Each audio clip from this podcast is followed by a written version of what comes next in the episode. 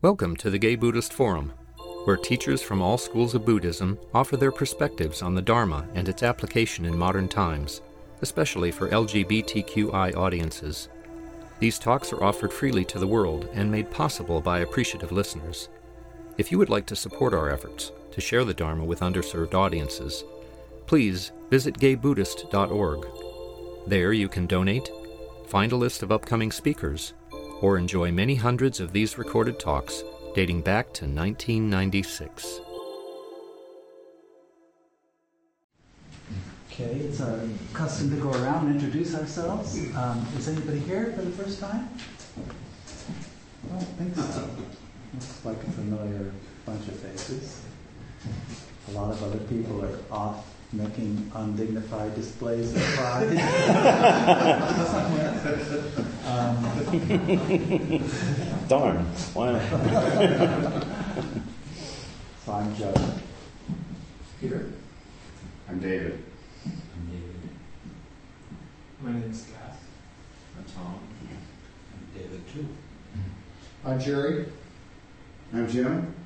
Jeff. Roy. Peter. My name is Hal. Grecian. Yes. I'm Mark. My name is Michael. Harry. I'm Clint. And our speaker today is Clint Seiter, who we all know, uh, who's been in this Sangha practically since it began, who also is the muffin maker at Green Gulch, and has guided and really done a fantastic job with the Homeless Youth Dinner Project at Larkin Street and before that at Hamilton House. That belonged to a lot of long-standing Buddhist communities, so I think going to talk about that. Yeah. Welcome. Thank you. Hi, everybody. It's nice to see you all on Gay Freedom Day. It's a special day for us all. Um, back in the 90s, I'm, I'm, not very good with time, but back in the 90s, uh, there were two anthologies that came out Queer Dharma and Queer Dharma 1. I think the publisher was Winston Leyland. And he approached me to, to write an article for each one of them. Uh, so the second one, Queer Dharma 2, I, I wrote an article about Sangha, you know, slash spiritual community, and that's what I want to talk about today. So, I remember uh, back, way back when Mother Teresa was still alive, that there was an interview with her uh, where the interviewer asked her what her, her, plans were, and she said she wanted to start opening centers or missions in the United States uh, because of the poverty there. And the interviewer was um, kind of taken aback by this. He said, Well, the United States is a very wealthy country. Uh, how do you mean that? She said, Well, I'm not talking about material poverty. I'm talking about the poverty of loneliness. And she, per her, she said uh, that she thought that the United States probably suffered more from that than any other country on the planet. Uh, and um, every culture has their own mythology. And uh, the United States, I think the predominant mythology is the rugged individualist. And, and you see this permeate throughout, you know, uh, books, movies, the other media, uh, where you always have um, the independent hero who is struggling through all sorts of, of uh, difficulties and barriers and finally prevails at the end and gets the fame and the fortune, uh, possibly the romantic interest, but usually through his own efforts. Um, and uh, you, know, you can see this through you know, books like like the whole Horatio Alger uh, from rags to riches back in the 19th century. Um, you know, Scarlett O'Hara in Gone with the Wind, Howard Roark in The Fountainhead, and all the, the craziness of Atlas Shrugged, and um, Gary Cooper in High Noon, where he's the only one that faced the bad guys, and just about any Clint Eastwood or John Wayne movie. Uh, they, they, all were just how the individual was able to, uh, like I said, prevail over impossible odds and, and, win at the end, or just and usually just run off right off into the sunset. Uh, in a much lesser degree, you would see how communities ha- you know, were faced with, with difficult problems and how communities work together to solve those problems to a happy resolution. They're there, but they're, uh, at least my experience is they're a lot less common than, than uh, the, the rugged individualist stories. And uh, you can see this play out just in the actual uh, dynamics of politics. Uh, back again, back in the 19th century, you had the whole social Darwinism theory, and you know, taking Darwinism's survival of the fittest into like uh, society, where um, the rich were rich because of, of, their efforts and their skills and their talents and their intelligence, and the poor were poor because they were deficient in some way, usually lack of intelligence or because they were lazy or, or whatever. And uh, that's carried through to uh, nowadays. Um, unfortunately, social Darwinism, I think, is now called enlightened self-interest or uh, enlightened selfishness. And Ayn Rand is a perfect example of kind of the, the promoter of that ideal that's been seized upon by so many people on the, on the conservative uh, fringe of politics as the ideal. And you, see this even today. You see that uh, you're poor because you're unworthy. You're poor because you're lazy. Uh, you're poor because uh, you, you, lack intelligence or, or, skill, and that the rich deserve the breaks they get because of their own efforts and because what they contribute to society, as opposed to the poor. Um, so you you start studying, studying. Our society has set up all these standards about how, you know, what, what is successful and what is not successful as far as the individual. And this even goes beyond just poor versus rich and so on. Um, you, like I want to uh, read this quote I, I got from this um, sociologist Erving Goffman about the standards that we are set for ourselves in this culture. In an important sense, there is only one completely unblushing male in America young, married, white, urban, northern, heterosexual, Protestant, father, uh, college education, fully employed, with good complexion, weight, and height, and with a recent record of sports. now, now I, I, want a show of hands for who qualifies, you know, meets all that criteria. Well, Joe, Joe's exceptional. um, My father. you must have had a rough childhood, Jared. Um, I think we got the male part, but I, as far as the other, I don't know. So, so when you take this, the general base, um, ground base about uh, the individualist and the importance of being that, then you go into the minorities and you go into the disenfranchised, marginalized minorities, where you have these additional, you know, uh, I guess, uh, standards put upon us, additional challenges, um, where uh, you know um, obviously as gay men, we have to deal with all the prejudice that, that, that, we have to confront and where we're even more marginalized and put on the, on the fringes. And of course, we're not the only disenfranchised minority in this country, um, but I think every minority has its own type of, of prejudice that they have to experience. Um, and I think for, for the LGBT community, uh, the defining quality of discrimination we face is loneliness. I think even um, in a racist society where you are a minority ethnicity, um, in most cases, uh, you, your family is the same race, the community around you is the same race, and you might face all sorts of terrible discrimination. But you have this sense in your early formative years of being around people of the same kind. And of course, for most LGBT uh, people, that's not been their experience. Um, the people that we depend upon for our physical survival, um, n- not even mentioning for uh, love and emotional connection, in most cases, uh, don't share the thing that makes us separate. Uh, you know, families around us usually are heterosexual. The schools we go to, the churches, um, the immediate community. In most cases, we are confronted with being um, a member of the LGBT community in a very young age where we don't have a sense of connection with the community around us. And um, as I think we can all share, that can be very wounding.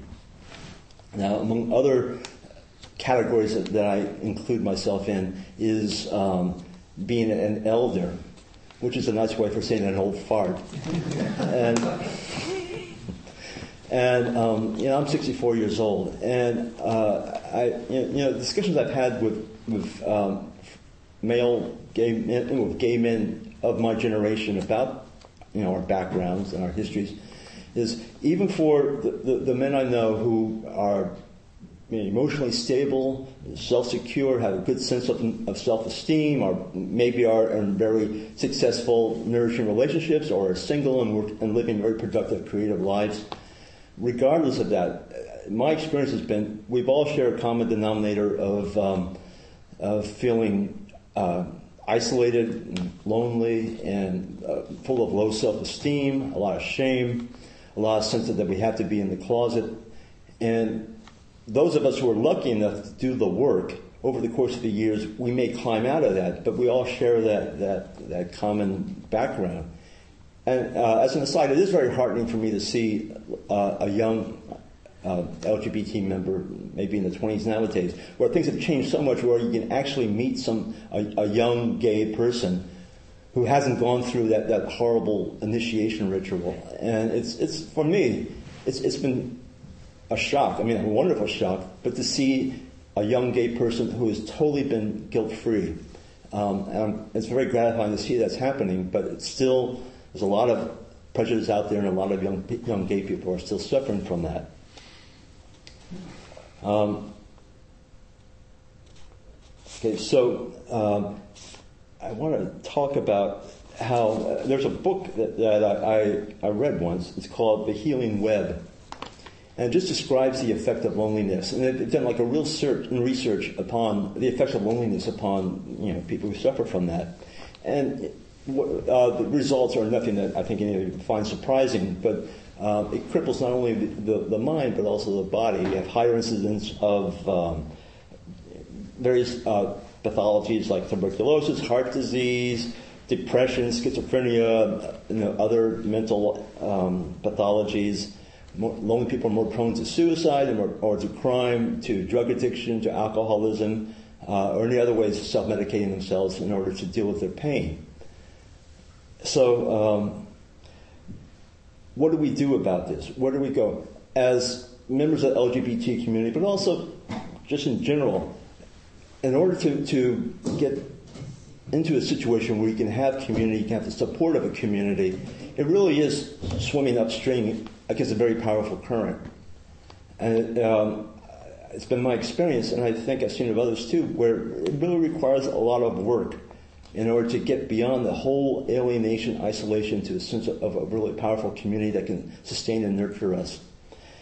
And uh, we're lucky in San Francisco where there are all sorts of communities around here. Uh, you know, you could say, I don't know, like the gay hiking club or the, the gay um, skiing club or the gay chorus or the you know the gay two-step dance club. All, you know these are all types of communities, um, and you know they, they, they, serve a very useful purpose. You can share a common interest, you can meet people, and, and so on. But they don't really address the real heavy questions that all of us face during our during our lives. Um, how do you know, how can we as gay men find meaning and purpose in our lives? How can, how can we connect with love with others? How can we feel whole and integrated within ourselves?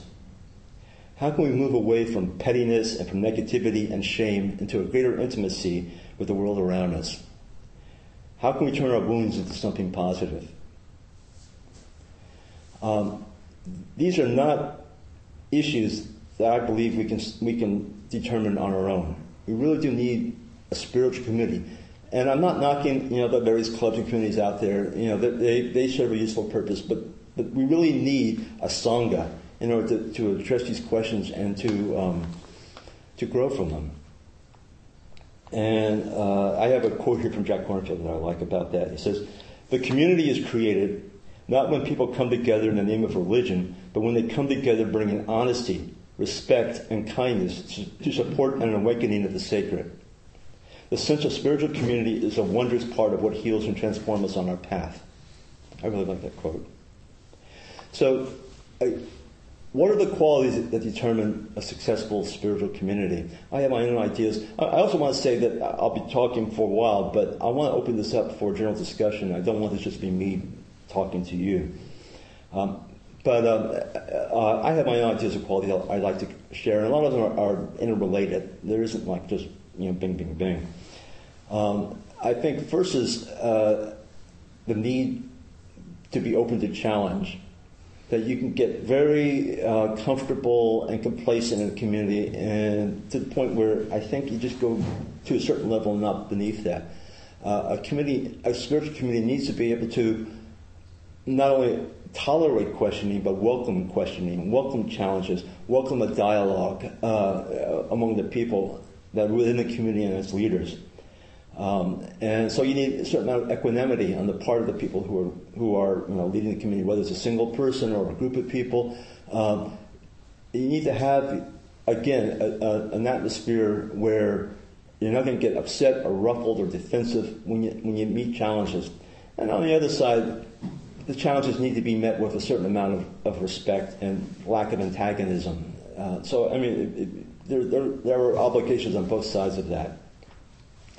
Obviously, and this probably should have been the first one I mentioned, you need compassion. I mean, we are all struggling with our own wounds and our own backgrounds and our, and our own uh, need to, to, to, make our way through and find our path into, into a, a more stable, happier state that deals with our, with our deeper inner wounds. And sometimes it's not pretty the way it manifests itself. And we just need to really be able to support each other and to, to really have compassion for each other. Um, need to have honesty. No hidden agendas, um, no double standards. We just need to really be able to, to communicate in a very honest, straightforward way with each other. Um, I think we need to have balance too. This is particularly, I'm, I'm applying this to, to um, the Buddhist communities, but I can, think it can extend to others as well. Um, Buddhism has both an interior side to it where we do the meditation, we do the contemplation, uh, we find that that still quiet part within ourselves. But we also go outside into the world at large, and, you know, engage Buddhism, where we're taking our practice and we go out there and, and we interact with people and causes in, in, a way where we can go ahead and um, maybe you know do some good in that way as well. Um, and I, I would say, oh yeah, participation is also another important one. This is like, no matter how spiritual, quote unquote, a group may be, there's always a nuts and bolts component to it, where you really have to have people behind the scenes doing the work to keep the community alive and thriving. And you know, the, the, there's that old saying, uh, "You get what, what, you give." I think it's it's very easy to go to a community to enjoy the benefits from it, and then just not participate in keeping that community alive. Um, so I think it's, it's important for people to realize that every community needs to have some support behind it in order to keep it uh, going and to keep it thriving. And I think uh, the, the last, but certainly, absolutely not the least, is you need humor. You need a sense of play. I don't think the spiritual community is like this deadly serious thing where we just need to really go in there and grapple our problems, and you know, you, you, you can't be frivolous about it. Uh, there is there is obviously a need to, to, to be serious, a need to, to um, apply yourself in, in, a determined way. But there also you got to be light about it. You got to have a sense of play about it. I mean, any as far as my I see any any realized spiritual person, there is a sense that Spirit is joy. Spirit is play. Spirit is humor. You can see it, for instance, on the Dalai Lama. All the stuff he had to go through, all the tragedy and struggle. You can see this, this, remarkably playful and humorous quality to him, along with the tears and compassion and the sorrow that, that he feels too. Um, and, and, I'm very moved by that. I think it's really important for a community to have that. So, uh, I mean, that's my, my list, uh, and I'm sure it's not exhaustive. Um, I, I want to open this up now to other people. Uh, maybe you want to share your thoughts on what a spiritual community should be like, or your own history, or questions or comments. Um, but I would like to make this more of a general thing now. So, does anybody want to have anything to add or say to this? Would you mind reading that uh, quote again? Uh, which quote? It was the Kornfield. Oh, oh, the Kornfield quote? Yeah. Okay. A community is created not when people come together in the name of religion, but when they come together bringing honesty, respect, and kindness to support an awakening of the sacred. This sense of spiritual community is a wondrous part of what heals and transforms us on our path.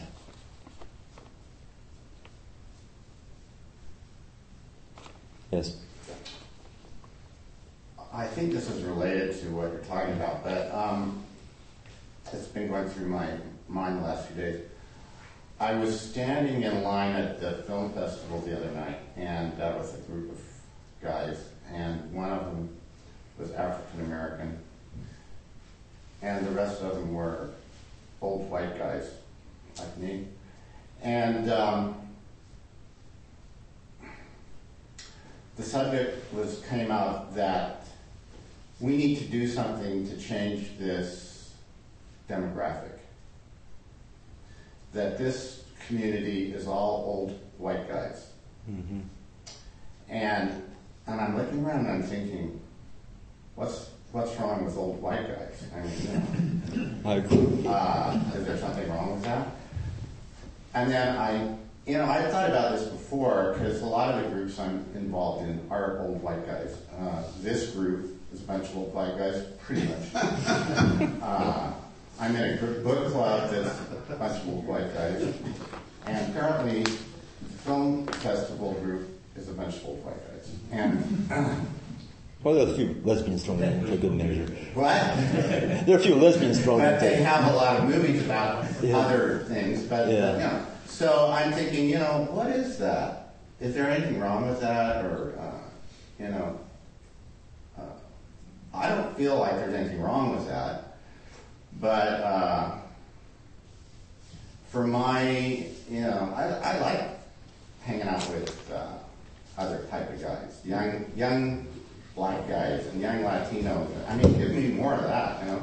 But um, anyway, I'm just going to throw that out there because I know that the groups you hang out with are a bunch of younger guys, minorities, a lot of minorities, poor guys, and um, and it came up to me and said, well, maybe the film festival needs to have a, a financial break for young people. Maybe they shouldn't be having to pay 15 bucks a ticket. Mm-hmm. And then I've been thinking about this group. Maybe this group needs to have a financial incentive for young guys, not expecting to pay ten dollars to come Mhm. and having that be set as a ticket to come here. And uh, you know, I mean, it's just uh, what is that? What is that about? And I have no problem with being a white guy. I don't think. But anyway, I'm just throwing that out there. How do, how do we broaden our community to embrace other people to come into our, you know, have this conversation with us in this intimate place? Mm-hmm. That's a good question, and it's oh, Well, so in response to that, um, I mean, I agree with what you said, but so last night down in Castro was Pink Saturday, and I, I live right there on that corner. So uh, with a friend who's new to the city, kind of waded into it for all of about 15 minutes before we, you know, like ran screaming. But it was definitely not the demographic that you described. It wasn't my demographic, you know. So it, it was like a group from a completely other place, you know, had just been dropped into the neighborhood. So I guess what I'm trying to say is probably the community that we experience is what we surround ourselves with. And yet there's this other community of young, vibrant, you know, gay kids, uh, not a blonde to be seen in the crowd, you know, who were just enjoying it, and that's their community. So they probably wouldn't say, oh, the, the gay, the quote gay community is old white men. Mm-hmm. Maybe our gay community that we run, the circle that we run in, happens to be that. And and there seems to be like these distinct silos of you know who you associate with, which mm-hmm. you know has probably been mm-hmm. in existence since society was created. But you know, so how do we bridge that, and how do we you know interact with each other and not just find ourselves as a group lonely? Correct. I I mean, that's a huge question, and it's it's a question that's been asked specifically in GBF over the course of, of many years without a happy resolution. I, I, I don't know. I mean, every now and then we would have like an African American person come in, and then they'd stop coming. Um, and, and I can understand. I mean, like you know, come into to a room full of old white guys, like you say, that can be off-putting. I, I, and I don't know how you, you can reach out, or, or whether that would be successful if you if you tried. I, I do know that for me, I, I get great joy out of the Larkin Street project because it, it, because you're right. I mean, I, I usually just my, my circle of friends usually are just people of my generation, um, and usually white, and um, it's been great to hang out with these kids. I mean, it, some of their, their backgrounds are horrific. I don't even know the backgrounds for a lot of them. You just see them there, but they have this this exuberance and this energy that is so great. That is so not what I'm used to. And you know, of course, you know, you have, have all different races. You have not only just a lot of uh, gays there, but you have a lot, fair number of transsexuals there, and um, it's been.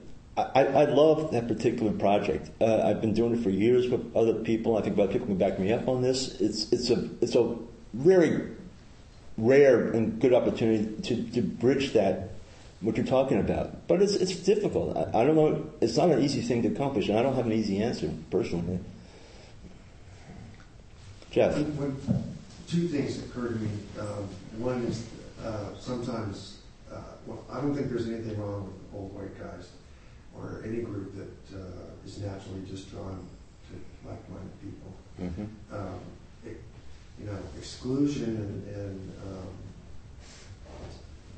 you know, prejudice is another thing. But sometimes, if we want to spice up or add variety to our social world, we go out to other groups.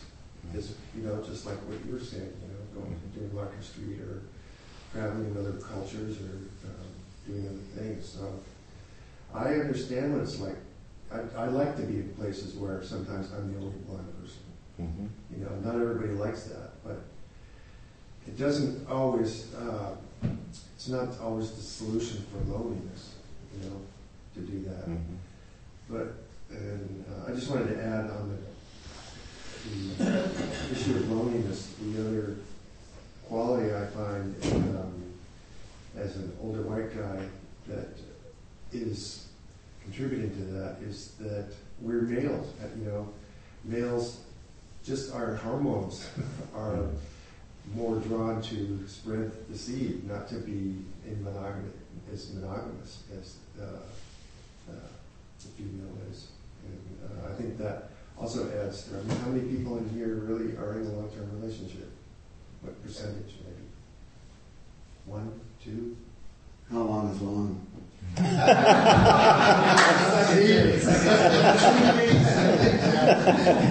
Yeah, anything over a weekend. Yeah. so it's sort of also built into our, it's not just discrimination or um, you know, our minority preferences, it's by the nature of the beast. David.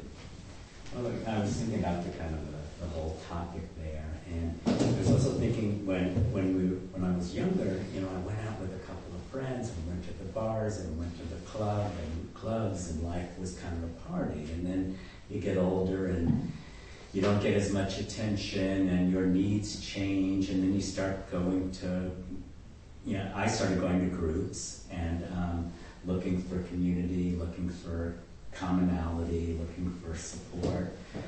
But um, what's interesting, if you've ever done caregiving for your, your, your parents, I mean, in the old days, whole families lived in the same area. And they were extended families, and people helped each other out. And then you have, you know, um, the generation where they were married and maybe people moved, but there were still kids, and the kids were involved in kind of caregiving. And then you get to kind of modern society, you get to gay men and single gay men.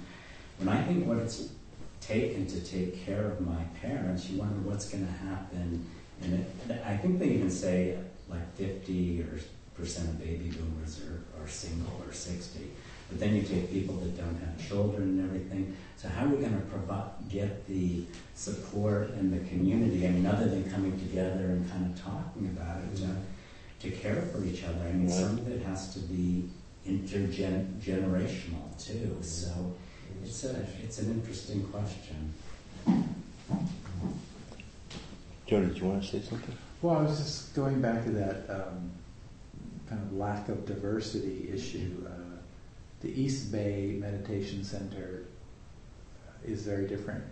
I mean, it really has placed a value on having um, diverse membership, and they talk about it all the time. And Larry Yang is one of the teachers there. It's kind of his mission is to, you know, have people of color have access to meditation and Buddhist thought, um, so that the whole the place, the energy of the place, is really kind of about that. So it's possible. I mean, it, it, it, it's just a value. I think one of the unspoken things that we understand about each other here is is that most of us have lived through that isolation and that shame and that we have that common history. We don't necessarily talk about it, but we know it and feel it in each other, and that's something it's kind of special. Um, I don't know if that necessarily goes away if you open up to a more diverse population. But Well, it's kind of interesting to sit here and listen about us calling ourselves, from what I hear, gay older men. And I, I feel like, at least what I hear, and I, I do this myself, I feel the shame about being a gay older man. And I'm kind of like, maybe we could say we're just proud gay elders and get out of that because we've gone through so much coming. I mean, you know, I'm 62 and, you know, I've been out 40 years. and I still carry shame and stuff, and I think I probably always carry, but to recognize instead of saying, uh, you know, I'm just a gay older man. And I have a problem this. And I was out in a bar the other night with people from work that are all like in their 20s and 30s, and I looked around and go, I'm the oldest person here. but, uh, and they don't care. The, the younger generation, they don't really care about age, I find. So I think maybe we had to take the mindset where we start, at least for me, is like, Yeah. I'm a proud gay elder and that's who I am, and that's not going to change. I'm not going to be 30 again. So, you know, we have this joke where we call this group the, the Gray Buddhist Shop Fellowship. and, uh, and, you know, it's time for us to take our power back and just say, this is who we are. Yeah. Let's be proud of who we are. Whoever comes to these doors are always welcome, but pretty much just gray, older, gay men come here. And, uh, and then what's, what's old? 50, Yeah, 60, right. 70 now? So I think we gotta take some pride in ourselves and, uh, and go from there. Because if we keep just referring, you know, and I do the same thing. I mean, the, I was at the film festival and stuff, and and like I'm really hard on myself. Like 60 was the most difficult age for me to go through. And uh, you know, the thing you read about the white man that you, I said was my father. To live in that, I what I found out was my all my father's uncles were retired by 62. And I was never going to be able to do that. And there was a certain shame about that and why I've been brought up in this way. And uh, but I have to just accept it. And uh, so I'm glad we you talked about the topic today. Really, it's helpful. I, I just want to say, I, think I carry my age as a badge of honor. I do not feel ashamed about it or bad about it. You, you couldn't pay me enough money to live, relive my 20s. I able to live through it again. Yeah, really, really. I, once is enough, believe me. Um, and actually, this I've never been happier in my life than I have in my 60s. This is I, I if you do the work, you you you reap the benefits. And um, you know, I was so confused and so unhappy and so lonely and so lacking in self-esteem when I was a young man. And it's just so great after all the therapy and the spiritual paths and the mushrooms on Mount Tam that um, that I, I was that, that I've gone to the point now where I, I really enjoy being myself and I enjoy my life. And so I, I believe me, I, I do not consider myself, you know, in a negative way for being like an, an older person. Yeah, okay. Yeah, thanks, Clint. This is, this is very timely and I think probably always appropriate. And, um, and I like to think that I, you know, I've left a lot of these issues in the past. But yesterday, when I heard that they were going to finally put up the suicide prevention barriers on the Golden Gate Bridge, my reaction was, well, shit, that was part of my retirement plan. no, really, it just in my mind. But the idea that there would be a support community is not in my, is not in my bones. It's, it's the assumption that I will be old alone. And, um, and it sort of took my breath away that I, I caught myself doing that. But I, I was not in just defense of our, of our time. You know, we, it wasn't just a case step, but we lived through a catastrophic nightmare that went on for years. I know. And that, so we are, to a certain extent, historically separated um, from not just our generation of cavemen, but from the whole country. Yeah. My mother says she knows of no group that has known such grief as we have. And you know, they went through the war. She said, you know, I lost more in a year than she lost in the whole war. You know, just. Yeah. Um, so I, I think. Um,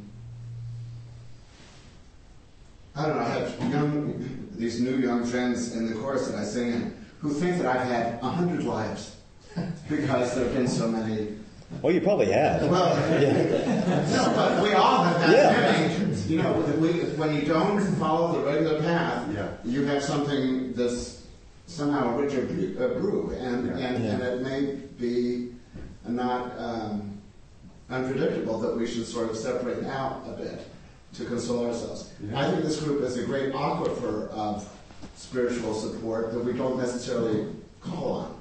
I think we have spoken honestly and from our hearts in many different um, times, uh, but that we maybe don't rely on each other practically. I mean, I would never ask anyone here to help me move. I just, you're too old. I'm teasing. We're not old. We're young. We're the old starts at 85. This is, Until you're 85, then it starts at 90. but, but I, I think something about spiritual. When I think about you know the my old communities um, in San Francisco, which are largely straight, uh, but I worked with them. You know, we we were involved in endeavors together, um, and or we were a support group for a dying friend. Um, and to the extent that you know we meditate together and we try and speak the truth together, and um, as undiverse as we are, I think it's still very genuine what happens here, and I, I don't Absolutely. think um, that we have anything to uh, apologize for, or um, I'm not suggesting that you say. Yeah, you say because I don't Um, either.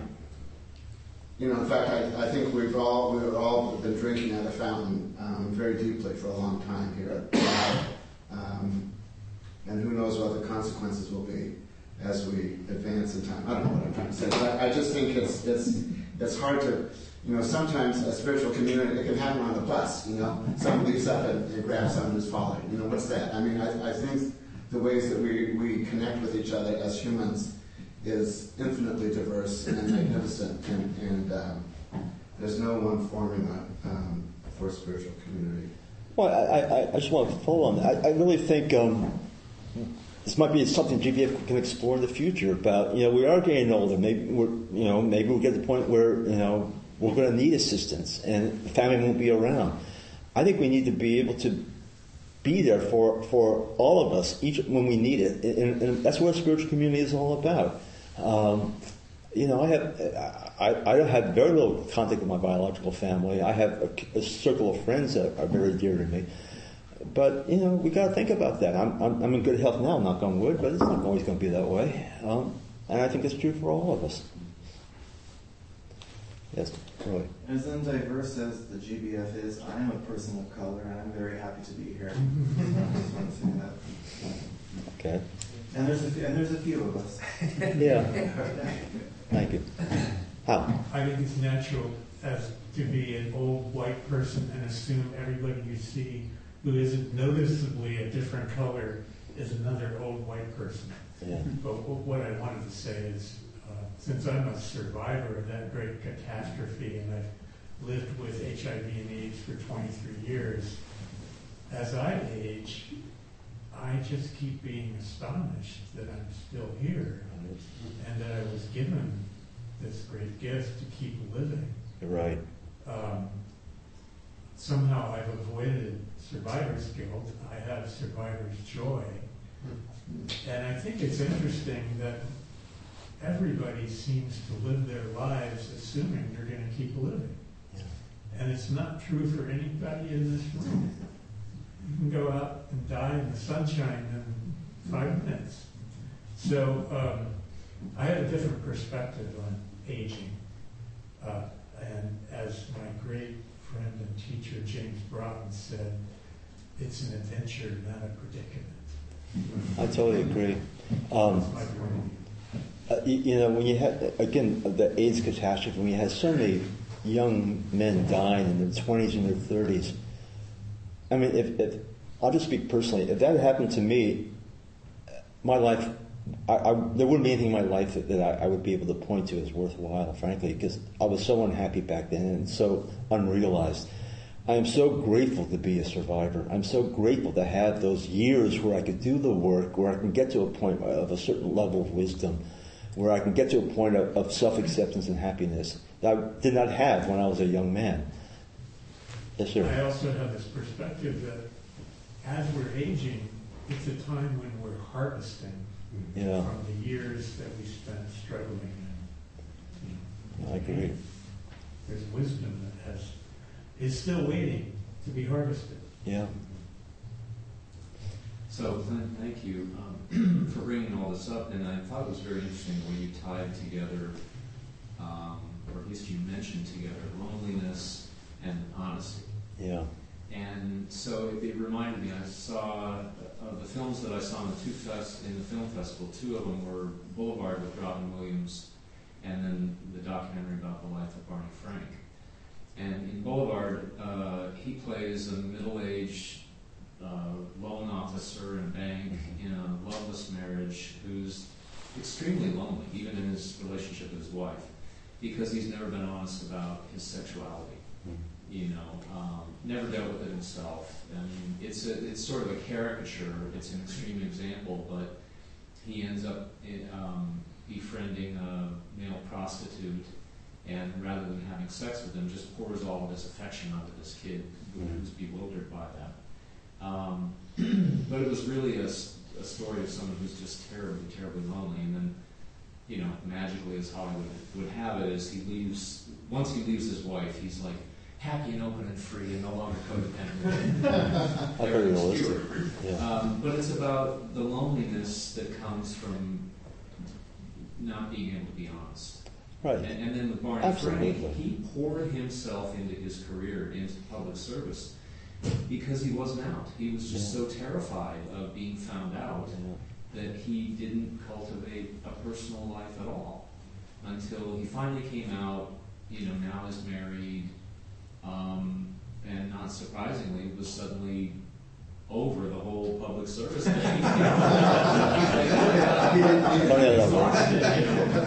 and there is a life outside of, of you know Capitol Hill, and uh, so that was it was interesting. Those two contrasts, where somebody's just lonely and someone else is lonely but motivated, and I think it shows that we come from an era where that, that has passed. I mean, people are no longer being raised the way we were, with as much fear and as much um, hesitance. You know, at least on the coasts, maybe in Mississippi and stuff, it still Yeah. goes on. But there are choices. People can move. People can go someplace where they can find acceptance. Yeah, I I just want to add on that some very cogent points. Um, you know, we've all dealt with shame of being gay, but there's also a lot of shame of admitting that you're lonely. Um, it's, it's like it's like a confession of inadequacy of some sort. And I, I know there there have been times in my life where I've been terribly, terribly lonely, and where I felt great shame about that, and where I really couldn't really tell people about that because it, it, it um, I would think it would just push them away even further than they already were. Um, so I think that's an interesting point to work with too. To be honest, and, and you know, it doesn't necessarily mean you have to be clingy and desperate, or, but just say, you know, just you don't have to put on this brave front all the time, or, or at least a spiritual community can be a place where you, where you can drop that at least for a while and, and be honest. Um, yeah, so I'll just I just want to add it to what you say. Peter. Um, talking about honesty and, and community, One place that occurs kind of naturally is in 12 step groups. Mm. Take a group of people with a common vulnerability, and they come together and honestly admit that they have that. And there's this immediate sense, uh, for most people, of finding one's own or something. Mm-hmm. In my own life, I balance this Sunday morning group with a 12 step group, two 12 step groups. Um, I don't share a vulnerability here. Maybe right now I am, but I mean, in general, even with our small group discussions, it's like here it is in San Francisco. It's a gay group. What else is there to share? You know, I mean, what what else is is hidden or or uh, uh, my vulnerability? Um, but in a twelve step group that I go to, um, there's all those characteristics you talk about. Laughter. Yeah. It's a pretty poor step group where at some point or other somebody doesn't, you know, the group laughs at something that is so. Um, absurd, but we all do it, you know, Right. that, kind of thing. Right. Um, and, one of the, the, the uh, traditions of 12 step groups is um, attraction, not promotion. There's no way of, you know, out there prom- promoting the group. It's going to happen or it's not going to happen. And, and as the group evolves, you get so that there's, oh, I really like this group of people here now. And then some newcomers come in, some people leave, and you don't like it because the group has changed. Yeah. But then, you know, six months later, you're kind of fond of this group again. and it's constantly changing. So that's what I say. Thank you.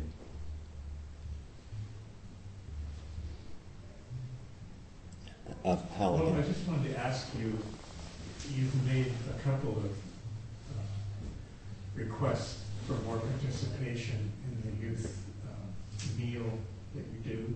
Mhm. And I wondered if you had gotten a satisfactory response. Uh, Yes.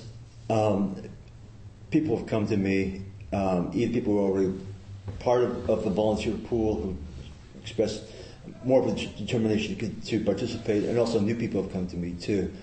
Um, so I think it's, I mean, we, we just did it yesterday, and um, uh, we had a, a good crew of people, and it was a wonderful experience. I mean, you were there. Yeah, it was uh, great. Wasn't it? Yeah. Um, Get to know people, other GBFers. Yeah. And, uh, you, Yeah. You know you're doing something meaningful.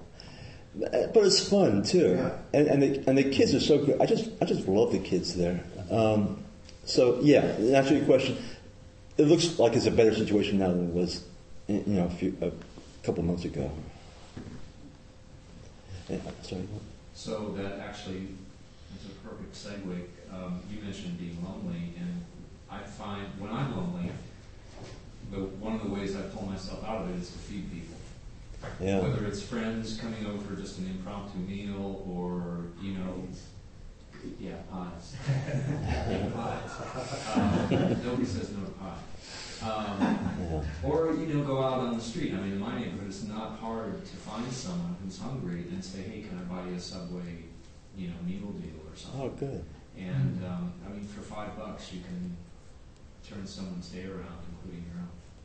Right. So, so you actually you actually have done that? You Yeah, I mean, all the time. Oh, that's cool. That- That's know, cool. Good, um, good for you. And but that's like it also reminds me of the you know the weekly, the monthly dinner that we do there at uh, Yeah. at Larkin Street. Yeah. Yeah. I mean, you can't go there any longer. No. Yeah. No. It's it's it's it's a very tight knit community type feeling just to be there, and it's fun. I mean, you have all these problems that come up, and you resolve them, and you know, um, it's it's it's you know, it's it's been a very worthwhile experience for me. I, can I jump in? I, you know, there's there's some old li- Buddhist list of prescriptions, and for you know, sad for loneliness and depression, the prescription is service. Yeah. And I, when I think about um, during AIDS year, that there was that party went on so long, and then people got organized into service groups, and it was a, it was uh, in the midst of all the loss, there was an increase in community. Um, people got out of being alone, and I also just want, I, I didn't make this point before, but I want the isolation we feel or, or we experience, and not only just gay men, but in general, it's not always just. I don't believe it's always just accidental. That's just the way the culture is. I believe some way there's a deliberateness behind it. If you isolate people, you take away their power, and I, I think that um, you know, you know, not to get too all conspiratorial about this, but I think I think the, the, the ruling people benefit from us all being isolated, you know, and, and they do that. They, they, they, turn the gaze against the African Americans, and you know, you say it's only like a limited resources, and, and so if you have more of this pie, then uh, then he'll have less of it. Um, and uh, yeah, I, I, just see that this is this is a weapon that's used against us to alienate us, and I think it's to our benefit to to realize that and to try to bridge those those gaps that that, that are out there. David. I, I also re- have been reflecting, it's, it's really a great discussion we're having. Um, yeah. Reflecting on loneliness as a, as a mind state. And as Tom pointed out, you can be in a long-term relationship and shrouded by people and feel very lonely. Yeah. And there's other people that, that are fairly isolated, to live alone, that are pretty happy and content. So it's a it's a mind state, and it's a mind state that the Buddha talked about getting broken down, and by doing practice, we lose our, for one thing, this important identification that we're older gay men. You know, maybe we're more than that. Maybe we're more connected to, to, to women and young men and animals than, than we think we are. That we, we kind of create these identities that, that set us off from other people and other beings. And that's something that, that's something that the, the practice, as I see it, at least in my own experience, the practices really kind of help dissolve this, this idea that I'm separate from other beings. Well, isn't it like Buddhism? That's, that's the one number one great delusion we all carry around with us that we are separate individuals, mm-hmm. um, and that uh, Buddhism, other spiritual paths like that, are trying to like break through that illusion. and seem to, you know, like the wave is still part of the ocean is this analogy that's used. Um, and again, the heart that this is a culture that so stresses individuality, you don't get to see the, the connectedness that is that is intrinsic to us being, you know, living human presence beings. Yes. Um, I really, it was helpful for me to reflect on the idea that we have our own brand of loneliness because uh, even though we would be around our family, our all white family or all Catholic family or all, you know, neighborhood, whatever, we were still separate because we were gay and had this, mm-hmm. at least I had you know, that secret. And I felt isolated and alone in a crowd that way. And, um, and I feel like uh, I just went through it actually. I was in Telluride, Colorado with one of my cousins, and we were at the Telluride Bluegrass Festival, and this beautiful mountain setting, and the music was amazing. I'm not a super bluegrass fan, but the music was so authentic, and the musicians, I had VIP pass, I was in the front row with all white people. Um, there were a few, very, very few people of color, and out of like 2,000 or 3,000 people that were there, and there were even fewer people um, who had the VIP pass and could sit in what they call the poser pit. And, um, and I felt so privileged to be there, but yet I could not find any gay people. You know, like I, I was longing for a connection with a gay person. You know, right. just I was with my cousin who loves me unconditionally and you know calls me girl and you know, okay. you know, like, I felt perfectly accepted and loved and a part of, but I it brought me back to that childhood longing. I just want to find somebody else gay. Of course. Go to the bar or somewhere. Of course. Find a gay person out here. And um, so it was helpful to reflect on that. And um, and I also, the thing about diversity, there was a documentary once about the Castro. And, um, and there was a sound bite where this African American girl was like, Castro's a bunch of old white dudes. You know, and I think she actually was from Larkin Street in the yeah. documentary or something. Mm-hmm. And um, and I teach kindergarten and um, the South Market School. Um, our our population is mostly Tenderloin and South Market kids, so I, I very rarely have a white child in my class. Mm. It's all people of color, and um, what I feel that issue is is from the poverty cycle. You know, like I, in a social justice class in teaching school, we talked about white privilege, and it's very eye-opening for me. The the um, the caricature that you from that quote of the the white sports dad or whatever. Yeah, right.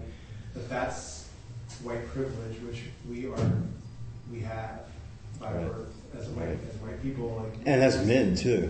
As what? And as men too. As men, yeah, exactly. It's like the Yeah.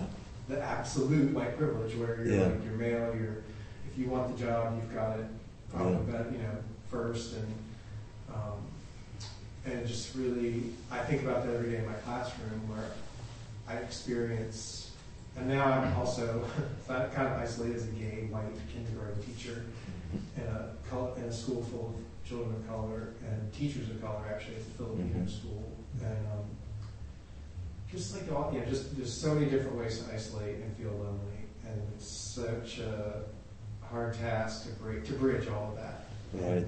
I experience it where I have black parents telling their children, "Do not associate with Mexicans," and Mexican kids Wow. saying, "I'm not allowed to play with that black girl." And Wow. races against races, and um, and the whole time, you know, what's this honky doing teaching my kid? You know, like it's just this. whole- There's a lot of underlying discomfort. Yeah. Um, Yeah. And I, you know, as far as I can tell, the only way to bridge all of that is really intense love.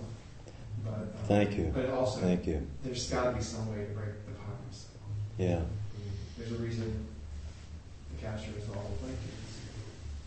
We have white privilege, we have money, we have, you know, it's happening right now. Everybody, people of color, people who who are low income are being pushed, pushed, pushed away. Yeah. First it's into the Tenement Way, and then it's over the bridge, and then it's, and then it's We Yeah. probably need to. Oh, okay. Just had one more comment. Um, I would like to be, just throw out there that the whole labeling of lonely is, for me, a really charged word because uh, it's sort of got a derogatory connotation. And um, I know that when I'm feeling lonely, a lot of it is in relationship to relationships that I find to be difficult. And actually, for me, the best therapy for being lonely is meditation. Uh, and because actually, in doing that, I sort of become more centered in who I am. And actually, my loneliness is really being not connected to who I am. And has really not that much to do with these so called other things that I'm feeling isolated from. A lot of it's I'm isolated from myself. Mm-hmm. And uh, so I would, I'm very careful about using that word to describe myself because it, I find it has, you know, it's, it becomes a stigma. And there's got to be, I mean, for me, it's not helpful. The, the, there's a distinction between lonely and solitary. You know, I just think it's important not to not to conflate those two. I'm just telling you my experience. Sure, My sure. experience is that there's a stigma attached to that concept of lonely. Mm-hmm. Uh, people, my friends who are in relationships think of me maybe as lonely. I, you know what? I think of them as being lonely. So you can have this argument who's lonelier than who, you know. But you know, basically, I think every human being is, is got to deal with the same problem. Sure. You know. Okay. Well, well, thank you. Thank you. I thought it was a very rich discussion. Do we uh, have any announcements? Yes, um, so every month we get about a dozen uh, letters, and many letters, but about a dozen requests for pen pals. Um, so these are people who are incredibly lonely in prison. They're isolated maybe from the other inmate population because, not just because they're gay, but then they're trying to conduct themselves on a spiritual path or they're curious about, you know, the Buddhist path. So if you feel inclined to, you know, maybe reach out and help alleviate someone else's um, suffering in service, this is a great way to do it. You write to them like once a month, more if you feel like it. Um, There's guidelines to protect your identity and all that stuff, and it makes it a very safe and uh, fulfilling uh, form of service.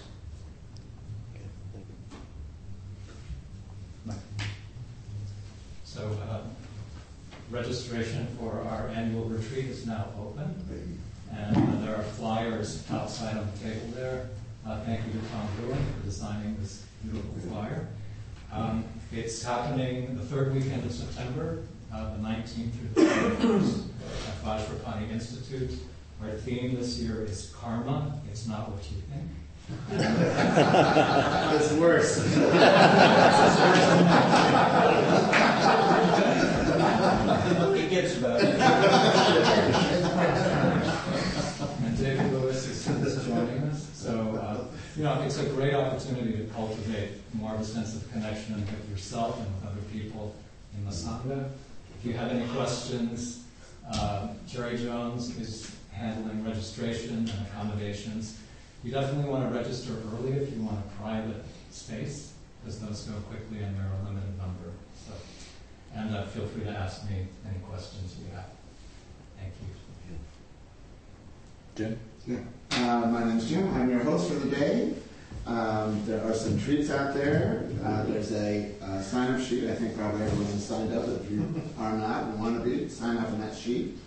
Um, I'll be uh, going around with a Dana Bowl, and we uh, look forward to receiving uh, ten dollars um, for attendee as as you are moved. Um, and there's tea hot water. Um, if you'll put your cup in the sink, I will wash them at the end. Um, and guys gather at the door around 12:30 who want would like to go out to lunch together. So, um, did I skip anything? The, the Dana Bowl? I said I'd be. I, Oh, okay, sorry. Okay. Anyway, uh, hang around and um, enjoy this spiritual community.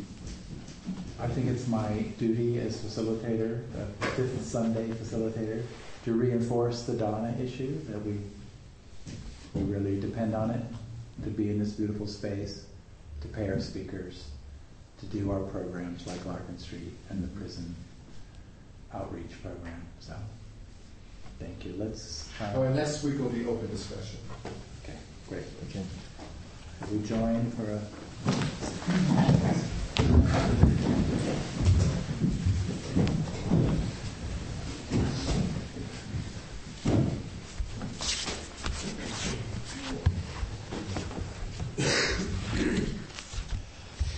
By the power and truth of his practice, may all beings have happiness and the causes of happiness. May all be free from sorrow and the causes of sorrow. May all never be separated from the sacred happiness which is without sorrow. And may all live in equanimity, without too much attachment or too much aversion, believing in the equality of all that lives. Thanks again, Wayne. Oh, sure. Thank you. Thank you for listening to the Gay Buddhist Forum. If you would like to hear several new talks per month and be notified of upcoming speakers so you can participate live, please subscribe to this podcast, like us on Facebook, and join our mailing list by visiting gaybuddhist.org.